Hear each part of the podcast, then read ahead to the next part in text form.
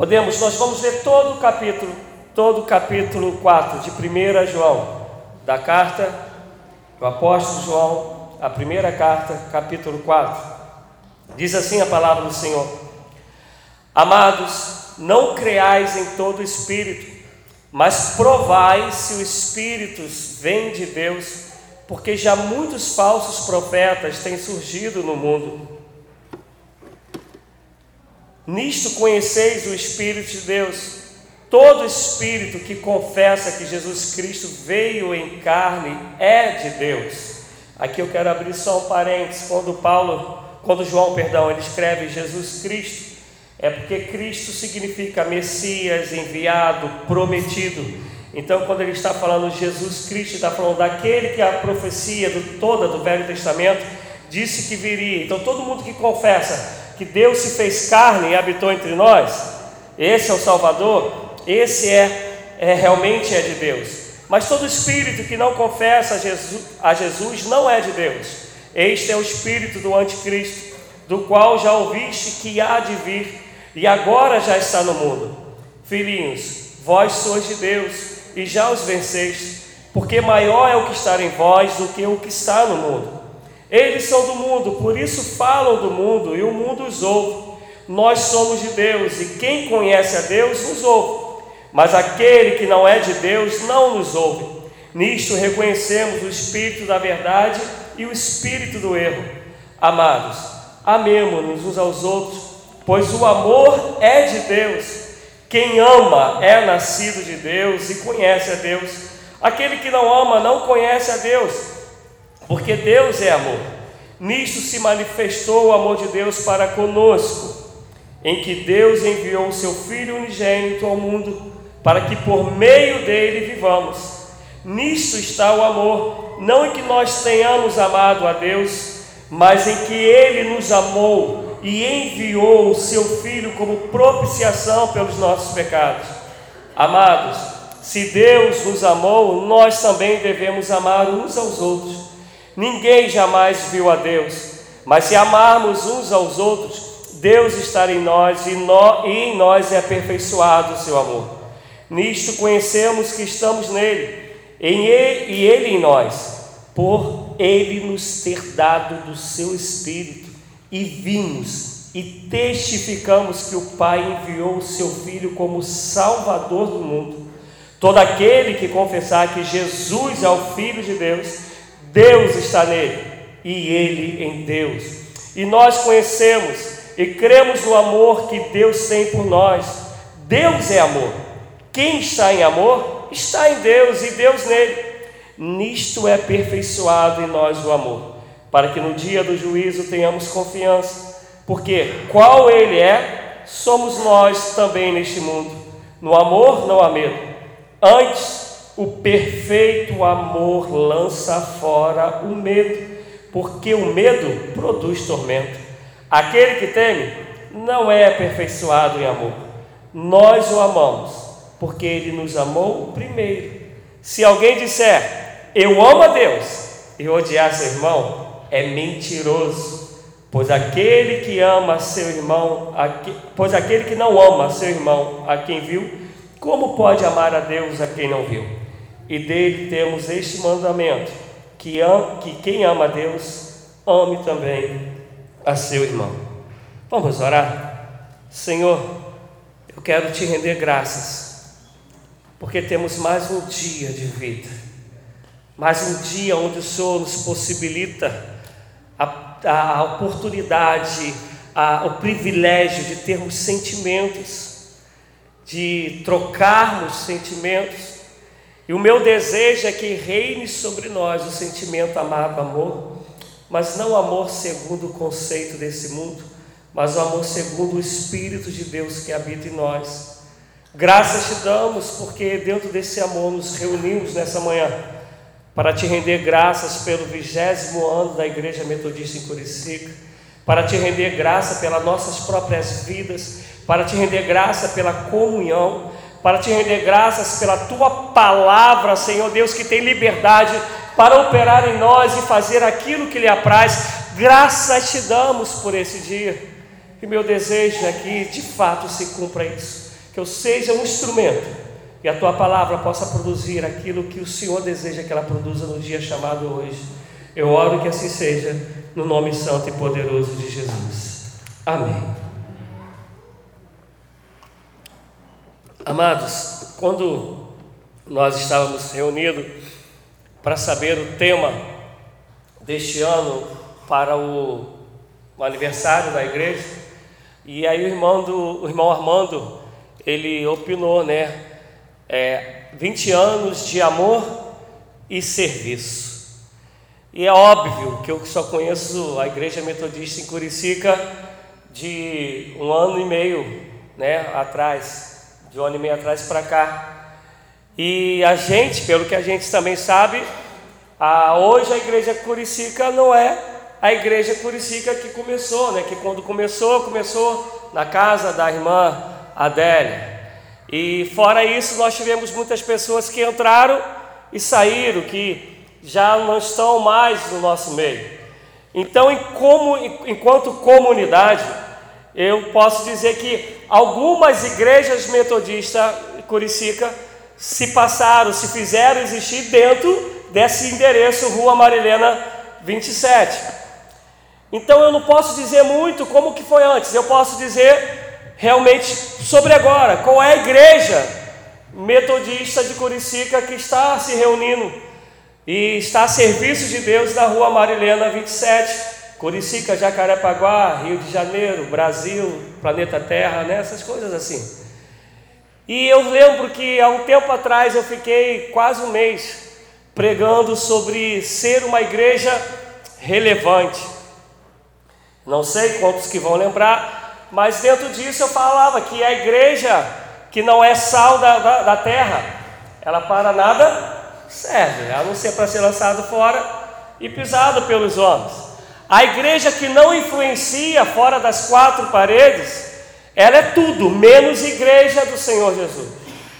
E o interessante é que ontem eu conversava com uma determinada pessoa, e dentro da que a gente estava falando do que é instituição, que essa instituição metodista, Assembleia de Deus e Batista, eu estava conversando com essa pessoa e estava contando de uma das conversas que eu tive no ano passado com o nosso bispo, Paulo Rangel. E eu falava para ele que eu não sou, por favor, deixa eu acabar o pensamento para vocês não me julgarem, tá? Eu falei assim, eu não sou metodista. Eu sou cristão, com o chamado pastoral do Senhor, servindo a Deus através da igreja metodista. E aí eu vou explicar o que eu expliquei para ele. Porque a instituição, ela tem que ser o caminho para que a obra de Deus seja realizada. Ela tem que ser o canal, ela tem que ser o meio para corroborar, para cooperar, para contribuir, para que a obra de Deus se realize através da comunidade implantada nesse lugar. E enquanto aquilo que eu creio e também o que me agrada, eu cumpro esse chamado na igreja metodista, que ao meu ver com respeito a todos, ao meu ver, a igreja, da minha concepção, mais equilibrada entre dons e palavra de Deus, entre poder e oração e estudo da palavra. E é uma igreja que não nasceu ontem, né? Temos uma história grande, só no Brasil são 150 anos. Mas no momento que toda e qualquer instituição ou qualquer regra e norma, ela falar mais alto do que o chamado de Deus em nossas vidas, do que a palavra de Deus em nossas vidas, a instituição ela não serve mais para nada, porque a palavra, o chamado de Deus é o que tem que ter valor. E o grande problema da gente é que normalmente nós temos facilidade para nos institucionalizarmos, para irmos pegar um jeitinho das regras, das normas, da instituição, das ordens, dos cânones, das programações, e nos apegamos a isso. Hoje, agora de manhã, eu conversava ali com o Lucas, né? Eu falava que eu não consigo entender muito. Eu, Rogério, por favor, opinião minha, conversava isso com o Lucas, que é o SD dos jovens aqui do distrito de Campo Grande, ele mais o Carlos, que hoje está no Jardim Oceânico, do distrito de Jacarepaguá, ele e o Carlos. E eu estava contando para ele que eu não consigo entender muito como um SD do distrito, ele não é o presidente dos jovens na igreja local. Para mim, Rogério, isso é um pouco desconexo. E eu vou explicar o que eu quero dizer. Eu quero dizer que para mim, nós nos apegamos tanto a algumas normas e não entendemos muito aquilo que é de fato essência, que é fazer a obra de Deus acontecer.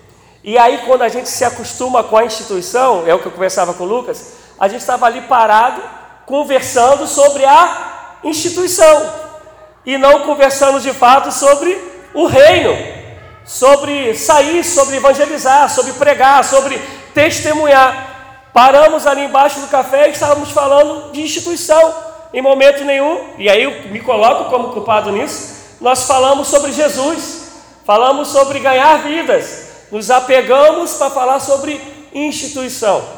E o grande problema da gente é esse, nós nos acostumamos com a instituição. Nós nos acostumamos com as regras de virmos para a igreja, cumprirmos um cartão para ser batido e deixamos de viver o amor de Deus. E eu vou explicar melhor o que eu quero dizer. O dia que nós vivermos de fato o amor de Deus em nós em primeiro lugar vamos deixar de ter medo de amar. Nós lemos aqui em João, no versículo 20, fala que quem ama, quem não ama seu irmão, a quem vê, não tem como amar a Deus, a quem não vê. No versículo anterior ele vai dizer que o verdadeiro amor lança fora todo medo. E aí às vezes a gente lê esses dois versículos e a gente não consegue entender muito, e eu quero me ater mais a eles, porque a gente falar que 20 anos de amor e serviço, a gente tem que entender que esse amor é real entre nós, e mais ainda que ele é real de nós para os que estão lá fora, a ponto de nós fazermos serviço. E aí a gente poderia pegar como serviço esse tempo, uma cesta que não está cheia, porque nos falta serviço. Volto a dizer, estou falando de 1 ano e meio para cá, que é o tempo que eu estou em Curicica. Sobre amor. E esse verdadeiro amor lança fora todo medo. A gente está num século de um país, do mundo, melhor dizendo, capitalista, egoísta, individualista, onde os nossos relacionamentos eles são maravilhosos quase sempre através de Facebook e WhatsApp. Mas quando chega na hora da gente falar eu amo, na hora da gente abraçar, na hora da gente falar assim, ó, pode contar comigo, olhando nos olhos, tocando na pessoa, nós temos dificuldade. E a maior parte das nossas dificuldades é a seguinte: eu tenho medo do que o outro pode depois fazer comigo, se ele pode me frustrar, se ele pode me decepcionar. Eu tenho medo de me dar e tomar uma pancada depois. Eu tenho medo de fazer e não ser entendido. E eu quero te dizer que se você reage assim, pensa assim, vive através disso, você ainda não conheceu o verdadeiro amor. E eu vou melhorar isso para vocês entenderem o que eu quero dizer. Quantos aqui são pai e mãe? Você tem medo de se relacionar com seu filho? De se dar ao seu filho? De se entregar ao seu filho?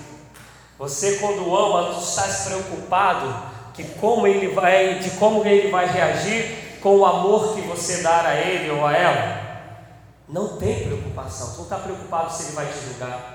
Tu não está preocupado se ele vai gostar. E pai e mãe então são muito engraçados, né? Normalmente quando pai e mãe não perguntam aos filhos, principalmente quando chega na adolescência, né? O presente que o filho quer ganhar, normalmente o papai e a mãe pensam, não, esse vai ser o melhor. E quando dá, aí tem aquela reação meio assim do filho, né? Que aceita carinha, pai, mas sabe que vai botar ali no cantinho. Mas o pai não pensa nisso. Aí tem um montão de filho rindo aí, né? Mas o pai não pensa nisso. O pai ele quer dar, ele quer amar, ele quer se entregar. Quando eu digo pai, por favor, entenda pai e mãe. Por quê? Porque isso é o verdadeiro amor. Amor que é amar e acabou. Amor que é se dar e acabou. Amor que é se lançar e acabou. Amor só quer amar. O grande problema da gente é que a gente tem medo porque a gente ainda não entendeu o que é o verdadeiro amor. Quando João começa a falar, ele vai dizer que Deus entregou a Jesus Cristo por amor. E minha pergunta é, nesse Deus que entrega a Jesus por amor, quantas vezes eu e você decepcionamos a Deus todos os dias? Quantas vezes, muito lá fora, continuam virando as costas para Deus todos os dias? Mas ainda assim, Deus amou o mundo de tal maneira que deu seu único Filho, para que todo aquele que nele crê não mais pereça, mas tenha vida eterna. E todos os dias Paulo vai dizer que quando nós pecamos, nós tornamos a crucificar a Cristo. Paulo está dizendo o seguinte, vocês colocam Cristo na cruz de novo, para que Ele morra de novo por você, passa tudo, para que tu te arrependas e tenha os perdões perdoados e de novo experimente o amor dEle. Mas todos os dias nós estamos fascinando com Deus, e ainda assim Deus continua sem medo e continua te amando e falando, filho meu, filha minha, venha que eu te amo, venha para os braços do Pai, se arrependa dos seus pecados, se entregue a mim. Todos os dias Ele não tem medo de investir em amor sobre a minha vida e sobre a tua vida. E o que Ele fala assim, se tu conheceste de fato a Deus, se Deus é Deus de fato da tua vida, tu vais viver assim, amando ao teu próximo, porque quem não ama o seu próximo não conhece a Deus. E é impossível você amar com medo. É impossível. A gente está cansado de ouvir, principalmente como pastor, pessoas que dizem assim, eu me entreguei totalmente ao meu relacionamento e me arrebentei. Outro ou a outra não era aquilo que eu esperava. E aí eu vou contar alguma coisa para você que talvez você não goste de ouvir. Quem ama não espera nada de troca. Porque aí se chama barganha, se chama negócio. Quem ama tem a felicidade em dar o seu amor ao outro ou à outra. Amor não tem a ver com troca. Se no relacionamento houve a troca, louvado seja o nome do Senhor, vocês serão felizes para sempre. E é o que Deus espera de mim e de você, que nós o amemos como Ele nos amou. Mas aqui João está dizendo que nós só o amamos porque Ele nos amou primeiro. O grande problema da gente é que a gente diz que ama, mas não se envolve. A gente diz que ama, mas não se entrega. A gente diz que ama, mas não se relaciona. A gente diz que ama, mas não se preocupa com o outro. E aí eu fiquei pensando, meu Deus, como eu vou falar de amor, como a gente tem o tema amor e serviço, se isso não for de fato uma verdade sobre nós. E vocês me perdoem, com muito carinho eu digo, eu acho que a gente está muito longe disso. Porque se tivéssemos pelo menos um pouco perto, nós não teríamos uma cesta vazia. Porque você já sairia de casa, eu já sairia de casa pensando no próximo. Não conseguiria chegar aqui sem dizer assim, eu tenho que levar algo para a cesta que vai socorrer uma família que está com dificuldades. Se você de fato e eu pensássemos no amor que corresponde, deságua no serviço, nós não teríamos tantas dificuldades em realizar as coisas na igreja. Porque entenderíamos que primeiro estamos fazendo para a glória de Deus, é para o Senhor, por amor a Deus. Mas também teríamos que estar intrínseco dessa compreensão que eu só amo a Deus se eu amar o próximo. E se eu amo o próximo, eu vou fazer o meu melhor para a obra de Deus, porque isso é para alcançar as outras vidas. Que seja no aniversário da igreja, que seja 365 dias por dia, no que for, no ano, perdão, 365 dias no ano, no que for. Porque a gente está fazendo o melhor por amor a Deus e por amor ao próximo.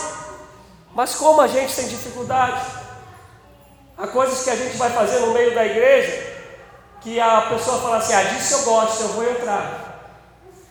Aí há uma outra coisa que é o outro que gosta, ele fala, nisso eu vou colocar a mão.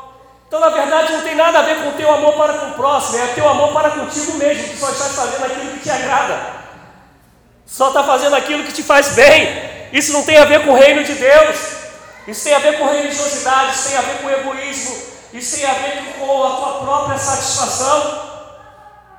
E o meu desejo é que esse slogan, que é o primeiro dia do aniversário da igreja, é dia de celebração.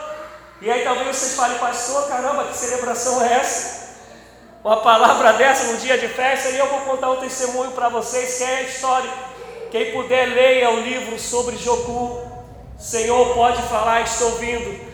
Do livro escrito por Loren, que é o autor, que é o homem que Deus levantou com 9 anos de idade, deu a primeira revelação a ele sobre Joku. Quem não conhece Joku, jovens com uma missão, é uma missão sempre esqueço esse nome, denominacional, que só trabalha de adolescente até jovem, embora hoje a Deus velhinho está no meio disso, como o irmão Alessandro, que lembrar um carequinha que esteve aqui pregando para a gente lá fora. E Loren, ele diz que Deus tinha dado uma revelação a ele, que ele seria um navio, e esse navio era para que eles pudessem alcançar melhor e de forma mais rápida as outras pessoas, e principalmente o pessoal indígena, das florestas, essas coisas todas. E ele, sempre que Deus dava uma revelação a ele, colocava algo no coração dele, ele nunca teve dificuldade de arrumar patrocinadores. E o engraçado é que ele encontrou uma esposa, né? Eu creio que Deus direciona jovens, juvenis. Orem a Deus para o seu esposo, pela sua esposa, pelo seu namorado, a sua namorada. A vida dela era uma malinha com uma foto deles de casamento e com algumas roupas. Isso é o que eles tinham de pertence, porque cada hora eles estavam no campo, eles não tinham coisas materiais nenhuma. E Deus colocou uma mulher que cria igual a ele, que era dirigida pelo Espírito igual a ele, e assim é viveram. E ele é vivo, 95, 96 anos que ele está no dia de hoje, Loren. E aí Deus colocou no coração dele que daria a ele um navio. E aí ele viu o navio, orou, e aí Deus enviou um empresário que deu 50% da entrada. E os outros 50% eles teriam que se virar. E nisso tinha que fazer algumas reformas no navio. E Deus levantou marceneiro, serralheiro, pintor, gente de tudo quanto é profissão para poder restaurar o navio. E aqui pessoal tudo feliz, tudo alegre. E o Loren não conseguia a segunda parte do navio, e o contrato era que se ele não desse a segunda parte, ele perderia o navio. E o tempo chegando, e ele não entendia, porque Deus sempre providenciava, sempre levantava alguém, e era a primeira vez que ele estava vivendo aquilo. Até que ele vai e tem um sonho. Ele sonha que está acontecendo uma grande festa, e a festa é no navio. E aí a festa acontecendo na parte de baixo do navio. E aí desce um homem muito triste, onde todos estão se alegrando na festa, menos esse homem que está se alegrando na festa. E aí o Loren vai e entende o que estava acontecendo. Chega o dia da data do pagamento, o Loren não tem o dinheiro para pagar. E aí ele tem que explicar ao empresário que deu 50% de um navio, e que ele tinha perdido o dinheiro e não tinha um navio. E ele vai lá para o orelhão e liga para o cara e explica para o cara. Mas quando ele explica para o cara, ele fala o seguinte para o empresário: Deus me mostrou qual foi o nosso erro. Nós estávamos mais felizes com o navio do que com o chamado de Deus através do navio. Nós nos alegramos mais, colocamos mais no nosso coração sobre a possibilidade de ter um navio do que aquilo que a gente poderia alcançar através do navio. O nosso coração perdeu o foco. E quando Deus está no negócio, é tremendo. Vocês podem ler o livro. Ele fala que o empresário do outro lado no telefone fala assim: ó, se o meu dinheiro serviu para que vocês aprendessem isso, louvado seja Deus. Passa o tempo. Ele não consegue solucionar um navio, ele consegue um navio e levanta uma faculdade, onde se preparam os missionários até o dia de hoje, lá no Havaí, para onde minha filha fala que é o sonho dela ir para fazer treinamento para Joku lá. O que eu estou querendo dizer é que a festividade ela só tem sentido se for para glorificar o nome do Senhor. A festividade ela só tem sentido se nós vivermos de fato o Evangelho de Senhor Jesus Cristo. A festividade ela só tem sentido se Deus for o centro. E centro em Deus é viver no amor.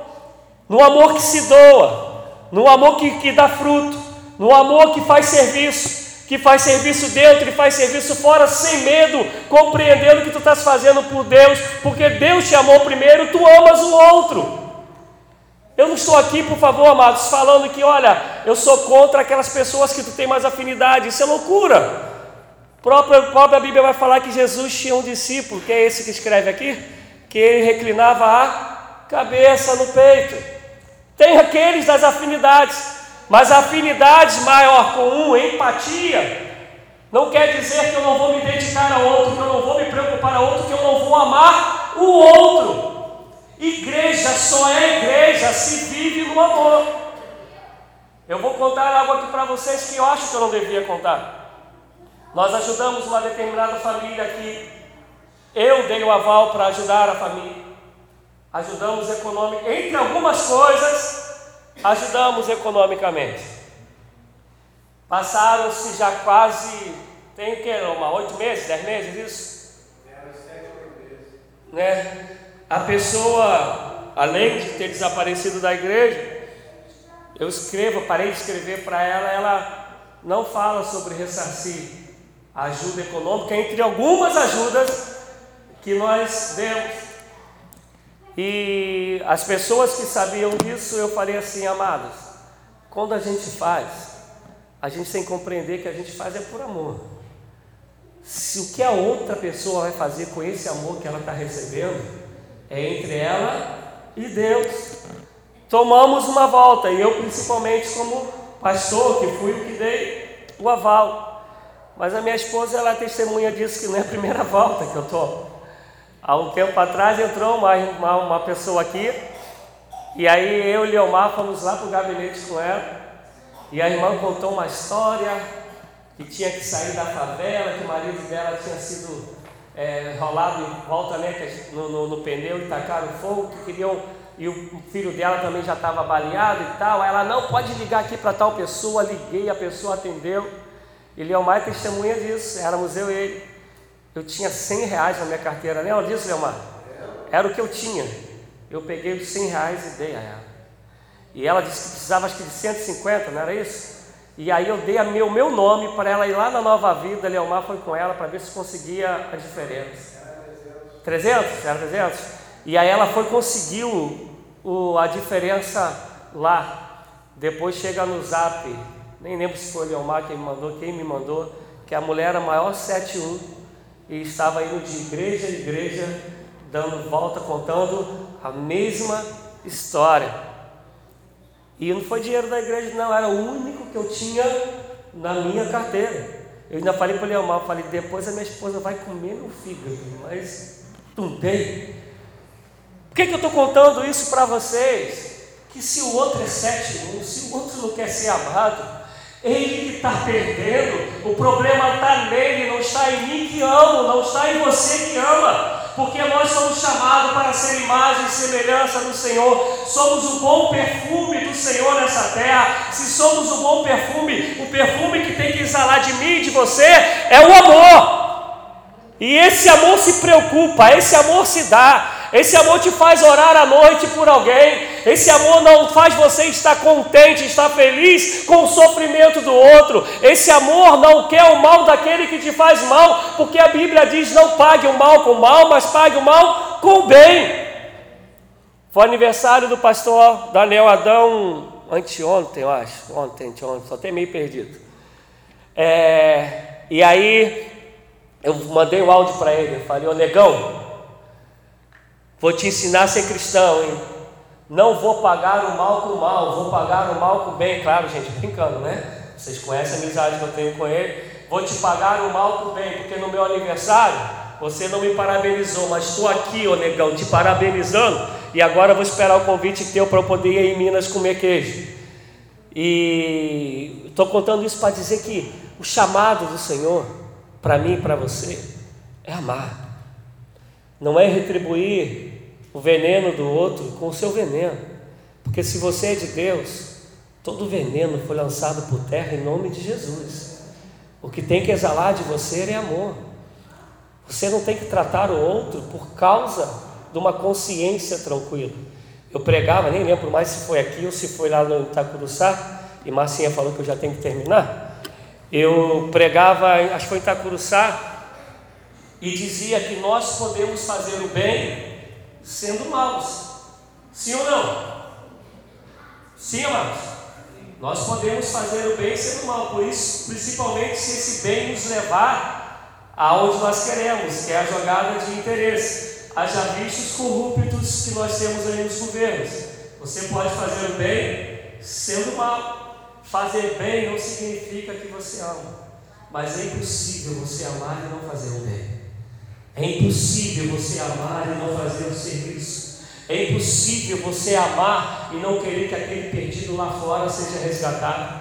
É impossível você amar e querer discórdia, e querer causar intriga entre os irmãos, entre a sua família, entre o seu trabalho, onde quer que seja. É impossível você amar e não ter compaixão. É impossível você amar e não olhar o outro com bondade, benignidade, longanimidade. É impossível você amar e não exalar de você, não praticar o perdão. É impossível você amar e se sentir pobre, coitado, porque o verdadeiro amor lança fora todo o medo. O meu desejo é que nessa manhã que a gente inicia essa festividade, onde está lá 20 anos de amor e serviço, isso seja uma realidade entre nós, e seja uma realidade através de nós, que faça com que nós nos preocupemos em amor uns pelos outros, e que juntos façamos a diferença lá fora, fazendo serviço, se entregando, se dando. Eu raramente eu vejo a Globo, né? O que eu mais vejo na Globo é jornal. E ontem eu estava nos meus pais, eu fui fazer o exame da ressonância e do meu joelho, a ressonância magnética, e foi lá em Campo Grande. Aí estava lá nos meus pais e acabou o jogo. Veio lá o caldeirão do Hulk. E aí eram umas coisas lá de resposta, perguntas e respostas que vale 1 milhão.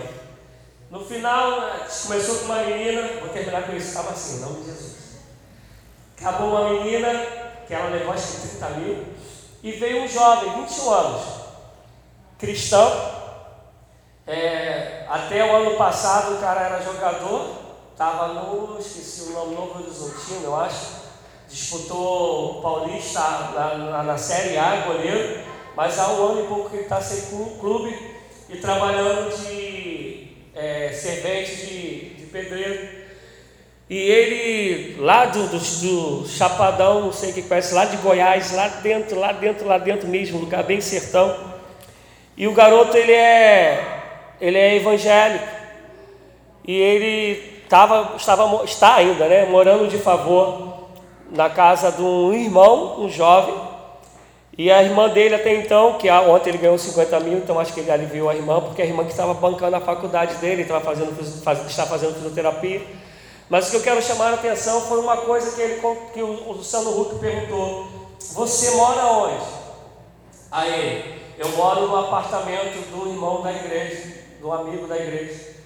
E o Luciano perguntou para ele: mas você ajuda, você paga aluguel? Ele: não, eu não tenho como ajudar. Aí o Luciano: mas como que você faz então? Ele: não, esse irmão, ele fez um propósito com Deus, que o dia que ele tivesse a casa dele própria, ele pudesse ajudar alguém, ele o faria. Então ele entende que eu sou a resposta da oração dele a Deus, para ele poder estar me ajudando. Consegues entender isso? Falando de um jovem que diz: Senhor, eu preciso de alguém para eu ajudar. Eu quero que esse meu amor, que essa bênção que eu tenho, alcance outra pessoa. O garoto mora lá e não paga nada. Primeiro porque não tem, mas o principal não é porque não tem, é porque o dono da casa falou assim: você é a resposta das minhas orações. Eu falei para Deus que quando eu tivesse, eu queria ajudar alguém, e vocês são alguém que Deus enviou. Eu creio que Deus continua derramando do amor, porque eu creio que Deus é amor, e meu desejo é que isso alcance a gente, não só hoje, mas todos os dias até a volta de Cristo Jesus. Amém? Te convido a ficar de pé, se você desejar. Se de alguma maneira Essa mensagem falou ao teu coração,